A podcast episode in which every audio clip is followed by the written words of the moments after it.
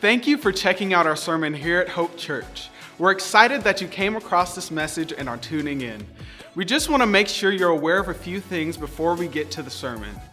First, we'd love to connect with you. You can follow us on our social networks at Hope Church LV, and also be sure to check out our website at hopechurchonline.com. There, you can find out more information about who we are and where we're going as a church. Once again, thank you so much for checking out this sermon at Hope Church. Please let us know if there's any way we can come alongside you and your family. Enjoy the message. Amen. Good morning, Hope Church. My name is Scott. I have the privilege of being one of the pastors here. Excited to jump in with you this morning. If you have a Bible, go ahead and open it to Ephesians chapter 4. We're going to be in Ephesians chapter 4 in just a minute. And as you're turning there, I went down uh, what I like to call the internet rabbit hole this week. Maybe you have been there too. It's when you Google something or you put something in YouTube search bar and then you just kind of get lost for a while. And next thing you know, you look up and it's been way longer than you intended it to be when you first searched out what you were looking for.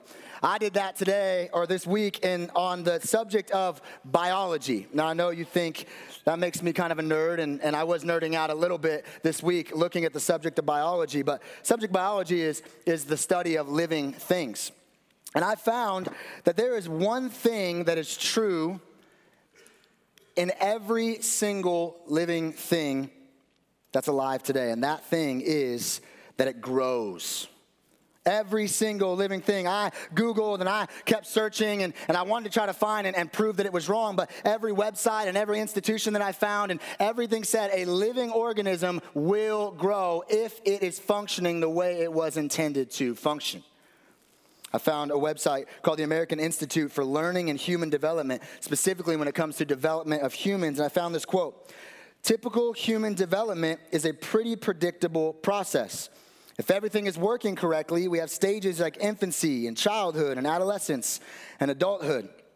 Even when our bodies begin to go backwards physically, some of you guys are amening to that, our brains are constantly rewiring and growing, not in size, but in substance. This is really a cool idea for me. I, I, was really into it this week that, that no matter what the situation, if everything's working properly, we are constantly adapting as human beings. It's inherent within us to grow.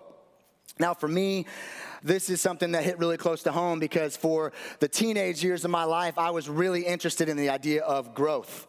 Uh, I've shared here before, but when I was in 10th grade at basic high school in Henderson, I walked into my sophomore year as a strapping young, five foot four, 85 pound young man. Now, some of you guys are doing the math and you're thinking, yeah, that's about what my fourth or fifth grader is over in Hope Kids. And that was the problem for me. I knew there is something wrong with my growth. 99.999% of people that were my age didn't look like me. There, I was like, is there something wrong? I, I actually wasn't a Christian at the time and didn't know about the whole God thing, but I remember specifically saying prayers to a God I didn't know if he existed, saying, God, if you're there, can you make me grow? Am I gonna be the perpetual Peter Pan that's never existed and I'll never ever grow? And then by God's grace, between my sophomore and junior year, I grew six inches, and that's the summer I met Jesus. it actually wasn't. It was a couple years later. It was a couple years later. But it started me on that path, right? Like, there is a God, right? I, I finally grew. But on a serious note, I, I, really thought there was a problem because I wasn't growing. Because in, in me is a natural progression to want to grow from the moment of conception until a full, mature adult. The human body was designed when everything is working the way it's supposed to, to grow. And why I bring that up this morning is because where we are going to be in the book of Ephesians, that is exactly what Paul the Apostle is going to say we have been in this series called Spiritual Misfits. If you're new, I'm going to catch you up. It's been basically this idea that God has brought a people where there was no people, people from different cultures and people from different socioeconomic backgrounds and people from different religions and thoughts on God, philosophies, and He has brought us all together under the banner of Jesus and He called us His church and He is using His church and has used His church forever to change the world. And so, Paul is really, the, the, writer of Ephesians is really pressing down on this issue of unity, that we are to be united. For the last eight weeks in the series, we've been looking at this idea of why we need to fight for unity. He has united us, and we need to continue to fight for that unity. And last week, Pastor Vance taught about the, the reality that in that unity, he's given us all gifts. And those gifts are not just to be held for yourself and your family, but to be shared, and, and, and you are to help carry out the functions of the local church so that we can see this unity continue to change the world. And so, Paul, under the inspiration of the Holy Spirit, then turns the, ch- the page and writes what we are going to read today.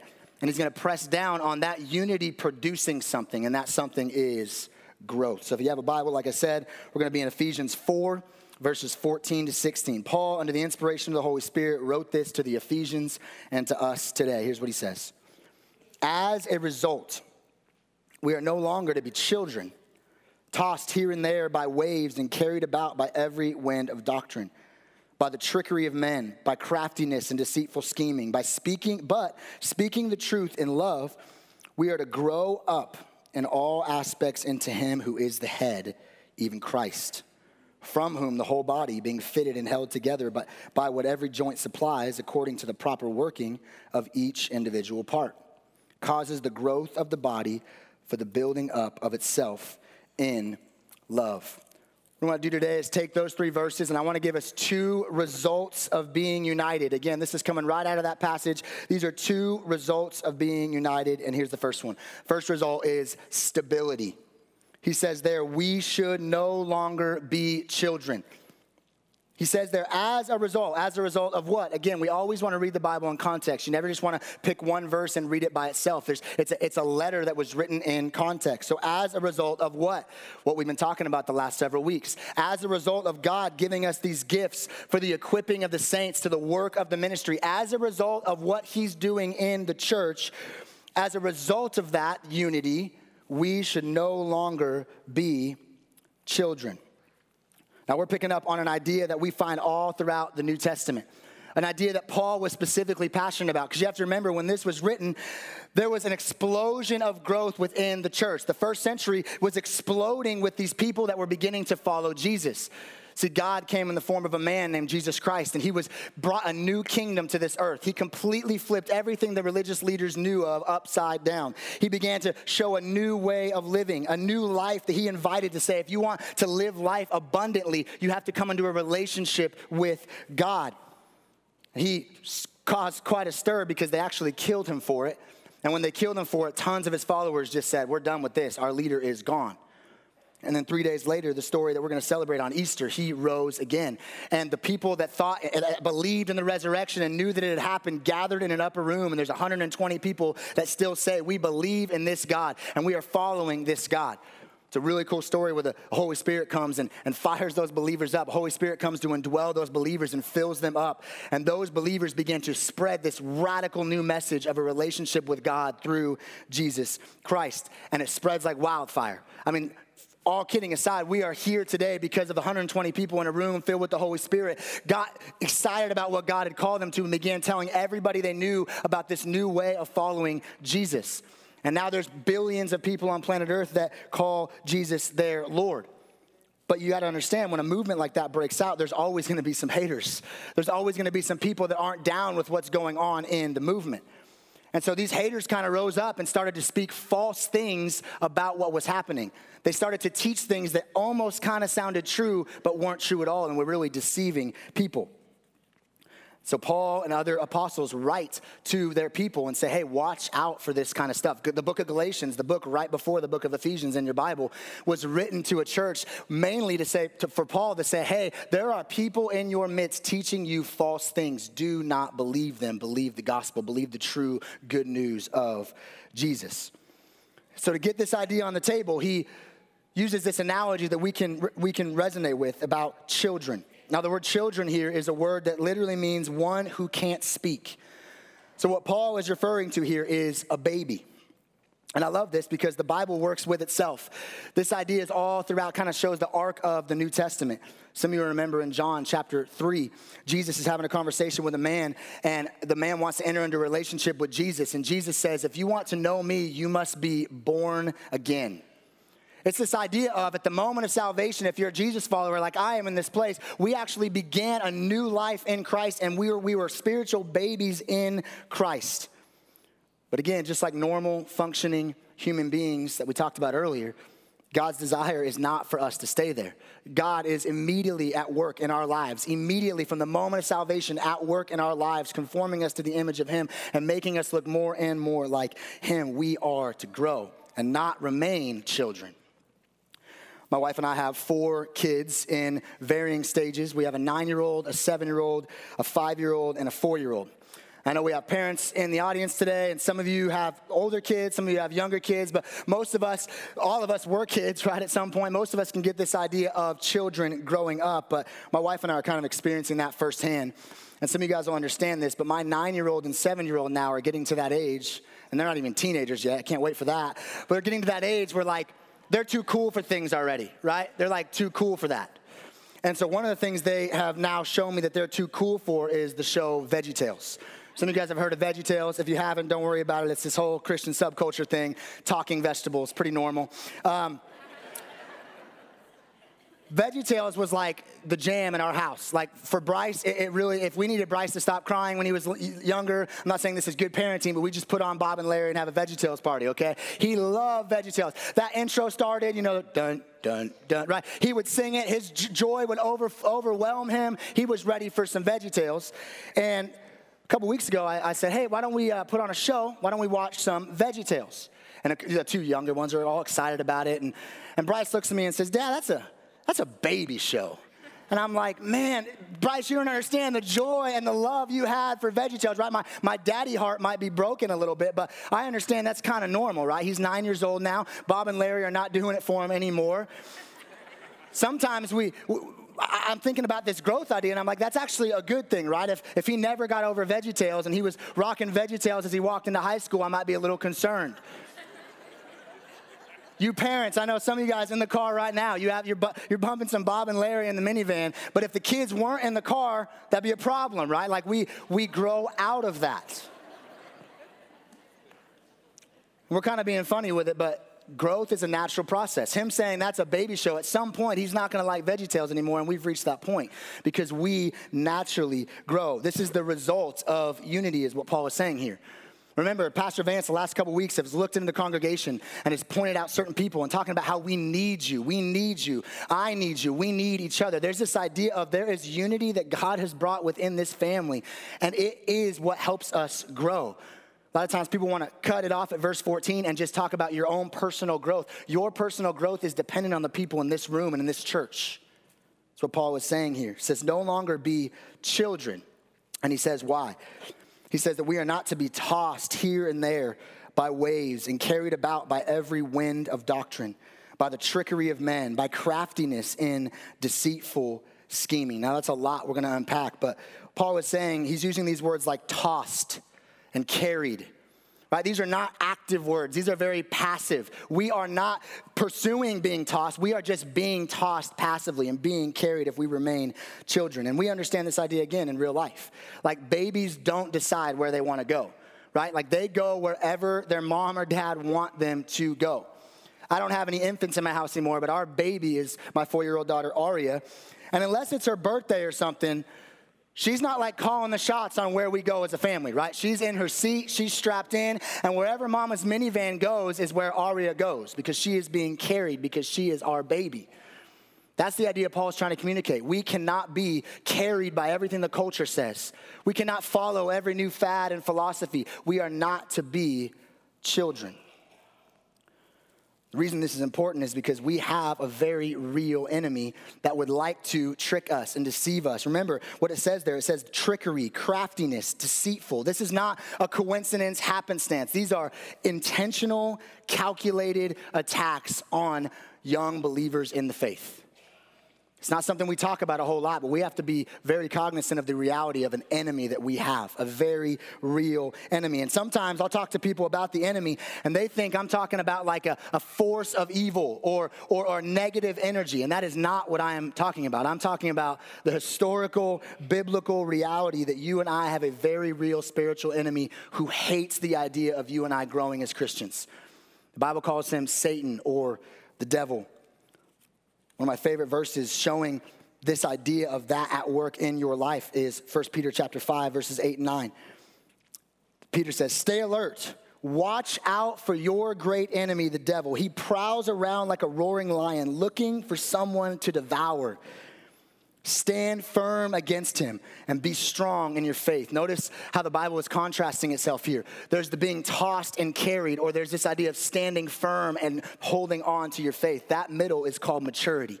Getting from here to there is maturity in Christ.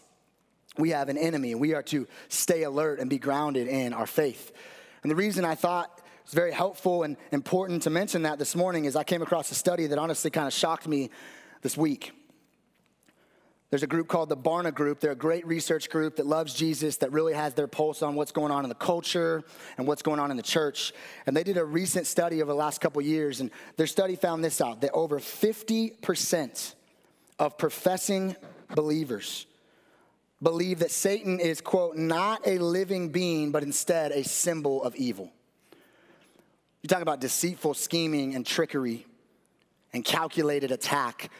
If we can just get him, if we can just get these Christians to believe that I'm not even real, that I'm not even really at work in the world, then we can stop them from growing. So if, if half this room would say today, I don't even know if Satan is a real, you know, a real being, but maybe just a symbol of what's broken in the world. This is what Paul is talking about here. Do not be children who are so easily deceived by the trickery of man. He is warning us of this very thing. And this is important because what you and I believe really matters.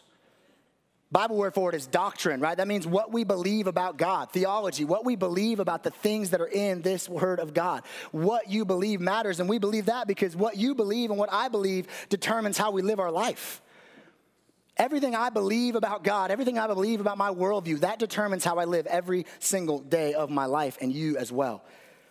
A.W. Tozer had a great quote when it comes to this idea. He says, What comes into our minds when we think about God is the most important thing about us. That's just not a theologian saying something that sounds really good. That is true because what you believe about this stuff that we talk about here at Hope, what you believe about the stuff that your small group is tearing up in your guys' small group time, what you believe about that will and should shape every area of your life. And if it doesn't, then something, something isn't functioning the way it's supposed to. What you believe about God shapes every way you live. That's why at Hope we are passionate about teaching the truth of this word. That's why I hope you're not going to come up here and just hear the newest self help philosophy because we don't believe that's going to change anybody's life. Pastor Vance said it last week, but our teaching team spends hours every single week and throughout the month studying these passages because we don't want to just give our opinions up here because my opinion's not going to change anybody's life in this room today. But the word of God that says it's living and active and sharper than any two edged sword, this can speak right into what you're walking through right now in your life. The Word of God can change us. So we want to say, what does the Word of God say? Let's communicate what the Word of God says. Let's communicate the truth. Because just like back in the first century, today there are false teachers. There are things that sound like truth that the Bible would say are not really true, and we should be alert to them. And again, we have to understand the context. The context of how you know things aren't true that are being said is unity. You know because you got people around you to help you get this thing, you know, help you figure this thing out. Unity is how we know. In the same way that a baby left alone is unprotected and in, in a very vulnerable position, babies in Christ, meaning new believers, people that are just starting to follow Jesus, are in a very vulnerable position when they're isolated. That's why if we ever, if you ever come to Christ here at Hope, we're gonna get you connected in a small group. When I first got saved, I got saved at a summer camp, and on the way home, I met a guy that spoke directly into my life every single week for seven years. We would talk about Jesus. I would talk about my questions. I would talk about my doubts. And this guy walked with me for seven years, and he told me about everything that I need to know about following Jesus. It's called discipleship. It's how God has used this thing to work. I think you'll agree with this statement. Children are unaware and undiscerning of danger. If you're a parent of a young person, you understand this. I very well understand this right now. My children are unaware and undiscerning when things are dangerous. If you don't believe me, we can go over to Hope Kids right now and talk to my five year old son, Blaine, who literally thinks he is Spider Man right now in this moment. We just watched the end of the Spider Verse movie. It's a great movie, and that just reinvigorated him, right? This dude is Spider Man. He's shooting webs. He's trying to understand how to be more like Spider Man. And if I'm not careful, I need to tell him, You aren't Spider Man, buddy. You can't actually jump off things and not hurt yourself. And again, that's a funny example, but That's the reality of some people that are walking the Christian life. We have to understand there are people around us in this church as we strive for unity that are babies in Christ that need to be walked with, that need to be discipled. If you are there right now and you understand, man, I'm kind of young in this faith, who's around you to help you see the danger? Who's around you to help you walk together? This isn't an isolated thing. We are together. This is important, practically speaking. Again, we can, a lot of times we keep things up here. Okay, this is first century Bible stuff, but there's false teachers and things that we hear every day that are not true, that might sound and look true, that we need to be aware of. Thought of a few practical examples from my own life. Not, not every Bible teacher that, that I see that comes across my Instagram, not every person that has a huge following on Instagram that's speaking from the Bible is speaking the truth of God. That's important. This one got me a little bit. Not every book under the Christian category on Amazon is actually going to help fuel my relationship with God and is driving me towards deeper intimacy with Him just because it's under the Christian section. Not every Christian artist, this one got me good because I love music. Not every Christian artist that's on a Christian record label is actually helping me grow in my relationship with God. I have to be discerning and I have to get people around me to help me see what is true and what is not true. You say, that's confusing. Man, if I can't trust some of it, maybe I can't trust all of it. That would be another trick of the enemy. Here's what Paul was saying it's not that we have to be skeptics, it's that we have to get some people around us to help us. If you're an isolated Christian, you're a vulnerable Christian. So he's brought us all under this banner of Jesus and this band of spiritual misfits. And he says, now it's time to grow. Do not be children anymore, tossed about by everything you hear in the culture and every philosophy and fad that you can follow. That's the first thing we see here. The second result of this is maturity. Maturity. We are to grow in all aspects into him, is what the text says. But speaking the truth in love, we are to grow up in all aspects into him who is the head, even Christ. So Paul contrasts this idea of being tossed and carried by this idea of being by, by, by, this idea of growing unto him, which is the head, which is really important to remember. This is Jesus Christ that we're going towards. We're not just isolated things, we are going towards a common purpose, and is what he has called us to. And how does that happen? There's a little phrase that is really, really important that I want to spend some time on in between don't be tossed and to grow, and it's the idea of speaking the truth in love. Literally, this in the Greek means speaking truth to one another. In the context of a relationship, I have the responsibility and you have the responsibility of teaching and, and speaking truth to one another, even if sometimes it's hard to hear. But the key is to do it, as this word says, lovingly. We've all experienced the, the truth without love. That doesn't help anybody. Just telling somebody they're wrong without loving them is not going to help them. But I can't truly tell somebody I love them if I never tell them the truth. Paul says here that's a, a sign of maturity.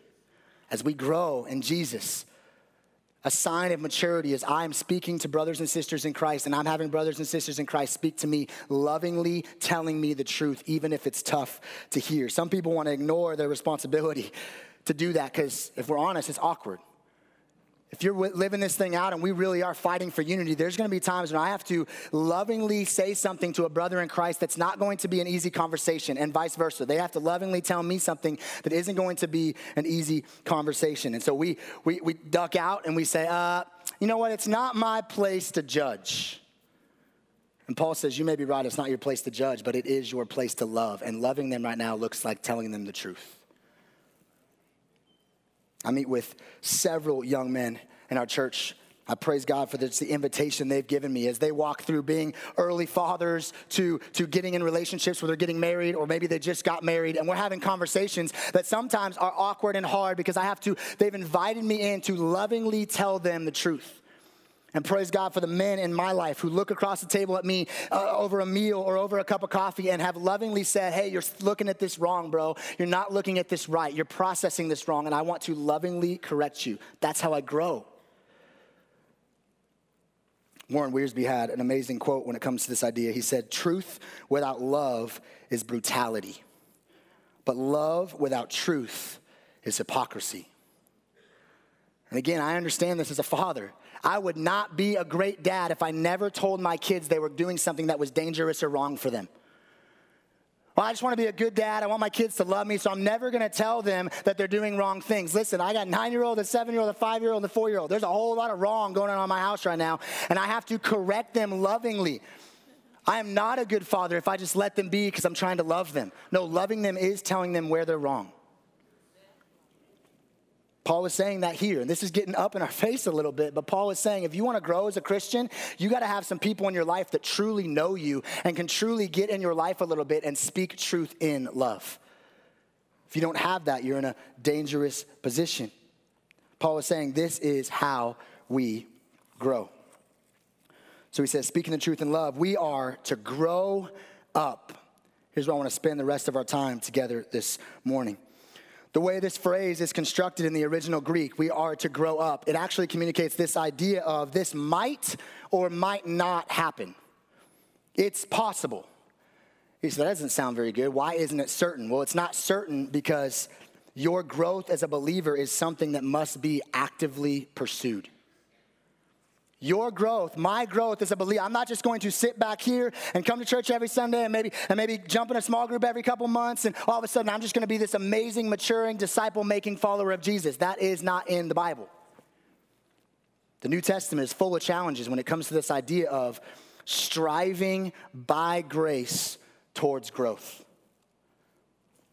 Again, we always have to remember the, the gospel lens. The gospel is the good news that's changed our lives. That's why we are believers today, is because the good news of Jesus, the gospel. And we always have to remember the gospel lens as we look at these passages because I don't work for my salvation. I don't work to, to make God love me anymore. I don't, I don't work to get some points in my bank that I can take to God one day and I can give him my points and say, Look what I did for you, God. That's not the goal. But because I'm saved, because He loves me, because He is at work in my life, I strive for, by grace for growth. There's many New Testament passages we can look at. For the sake of our time, I want to look at two that show this idea of striving by grace towards growth. Paul says in Colossians 1 28 and 29. So we tell others about Christ, warning everyone and teaching everyone with all wisdom God has given us. We want to present them to God perfect in their relationship to Christ. What's he talking about here? He's talking about discipleship. He's talking about having those relationships where I'm helping people grow and they're helping me grow. And he says in verse 29, that's why I work and struggle so hard, depending on Christ's mighty power that works within me. This is God at work in me, and I am striving by grace towards growth. This is the idea we see all over the New Testament. I'm not working for my salvation, I'm working from my salvation. Because of all He's done in my life, my response is growth. My response is passion. My response is striving by grace. My favorite passage when it comes to this idea is Philippians 2, verse 13. Many of you have heard this, it's a great memory verse. For it is God who is at work in you both to will and to work for his good pleasure. That's the perfect way to say it. It's God at work in you to give you the desire to grow, but also to help you grow and to walk with you. This is God at work in you. You didn't manufacture this, you didn't come up with this idea on your own. It's God who saved you and God who is at work in you now to make you look more and more like him. From the moment of salvation, God began a work in me and a work in you if you're a believer to help you grow. It's a cooperation with the Spirit of God. Jesus says He's called us to an abundant life. It's us figuring out that abundant life every single day, more and more and more. I want more of Jesus. I want more of growth. I want more of what you've called me to. That's this idea of striving by grace. Henry Blackaby is a guy we quote here at Hope a lot. He is. Um, he's a, a, a Bible teacher who wrote an amazing Bible study called Experiencing God. Many people in this church have gone through that. It's a class we offer. And as I was telling a friend of mine, a friend that I've invited into my life, we meet on Fridays, and I've invited this man into my life, somebody to speak into my life, and, and, and, and if he needs to, press down a little bit and challenge me and help me grow. I was telling him about the message this weekend, and he sent me this quote I thought so perfectly shows this idea that we see in the New Testament. Here's what Henry Blackaby said We can't earn salvation, and we don't compete for it. That's a place to say amen and have a praise party. That's awesome. We do not save ourselves and we don't compete for salvation. Yet, the richness of our salvation does depend largely on our effort and our discipline. Christian maturity and spiritual power do not come automatically, they call for sustained, determined effort. See, sometimes we can fall prey to one of the enemy's schemes, one of the enemy's lies. And here's the lie that there's just a few Christians that are really passionate. I mean, those are the ones that are like leading Bible studies and going on mission trips and giving some of their income. And these are like the really passionate guys that, that really, they're like the Jesus freaks that like read their Bible all the time. And these are like the really passionate ones, but that's just a select few kind of Marine Corps type Christians. This is a lie. The reason we say that's a lie, it's something we've only seen really kind of recently in the, in the arc of human history because in this book, the Word of God, I challenge you to find somebody who truly experienced life change with Jesus, truly met Jesus, had their lives transformed, and didn't have every single bit of their lives changed because of it. These are people that left their businesses. These are people that sold their possessions, forsook everything of comfort that they had because this man is who he says he is. I'm going to follow him with everything I have.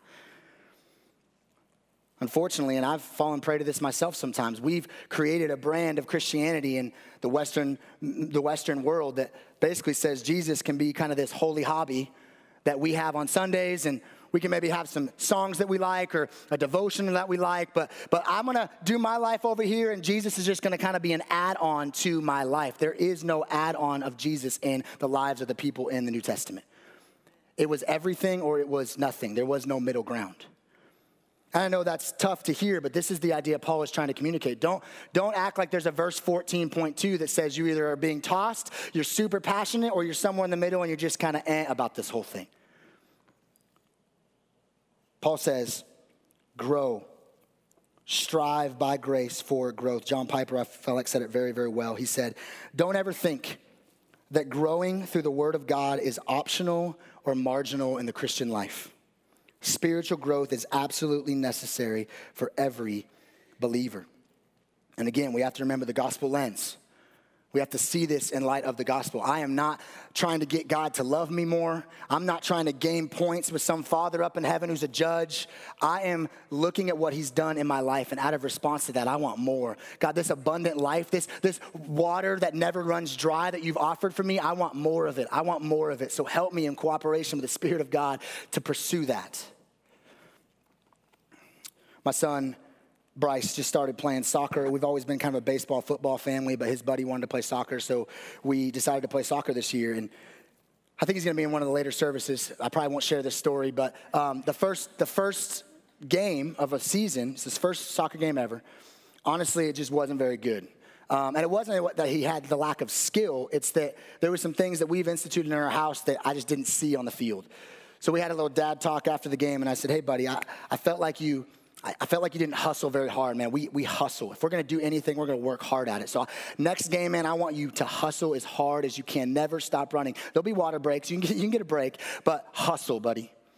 And the second thing is, bud, is I need you to kick that ball. I don't know what you need to visualize that ball to be, but just like kick it. Because right now, what you're doing is, is, is not really a kick. It's not, it's not a thing. So we need to really figure out how to kick that ball. Literally all week, I'm saying, what do you do, buddy? Be aggressive, hustle, and kick that ball. So he'd look at me, Dad, be aggressive, hustle, kick that ball. It was like a thing. Okay, going into the game. So I'm pumped. He did great in that game. Yesterday we had another game, and as I was preparing to, uh, to, to, to preach today, I, I was just watching my son play this game that we've been kind of coaching him on. And he, I mean, he was working so hard yesterday. It was amazing. It was amazing, amazing, amazing. Hustling, kicking the ball, and he got this goal. He kicks the goal, and as soon as he kicks the goal, you know, the whole audience is going crazy. It was like 10 parents, but we were going crazy. And I noticed something that happened, and this is pretty natural for a son and a dad, but as soon as he kicks the ball in, he turns to me and we lock eyes, and there's just joy on his face. And here's what I don't think my son was thinking in that moment. He's not thinking, Dad, do you love me? Dad, did, did that make you love me more? Dad, did, did, did I gain points with you in that moment? No, here's what he's doing. Look, Dad, I just did what you've been teaching me to do. I've been, I, I just did what we've been working on, Dad. And that's what we have to remember when we approach passages like this. We're not looking at this thing like, God, I read my Bible today. Do you love me more? God, did I gain points with you, Lord? We're looking at these passages and we're saying, God, I'm just walking in what you are teaching me to do. I am striving by grace through faith. I am striving to pursue you, not to please you, not to, not to so you'll love me more, gain points with you. I am looking to my Father and I'm just doing you. I'm just, I'm just doing what you taught me to do. That's the idea that is communicated here. And he follows it up by saying, don't miss this, that we don't grow together in abstract parts. We grow together in unity, together as a body. That's how verse 16 closes. He makes the whole body fit together perfect, perfectly as each part does its own special work. It helps the other parts grow so that the whole body is healthy and growing and full of love. Church family, don't miss what this passage is saying. You and I are never neutral in our faith. We are either being tossed and carried or we are growing up into all aspects into Him. There is no middle ground. The Bible did not leave us an open middle ground. Again, we know this biologically speaking. If something is functioning the way it's supposed to and it's alive, the byproduct is growth. There is no stagnant unless something is wrong. And Paul was saying, out of the unity that he's established in us, we should fight for that, continue to fight for unity, continue to understand our real enemy and fight that enemy. And you will see God begin to grow you as a believer as you spend time with him and strive by grace for growth. Let's pray together this morning.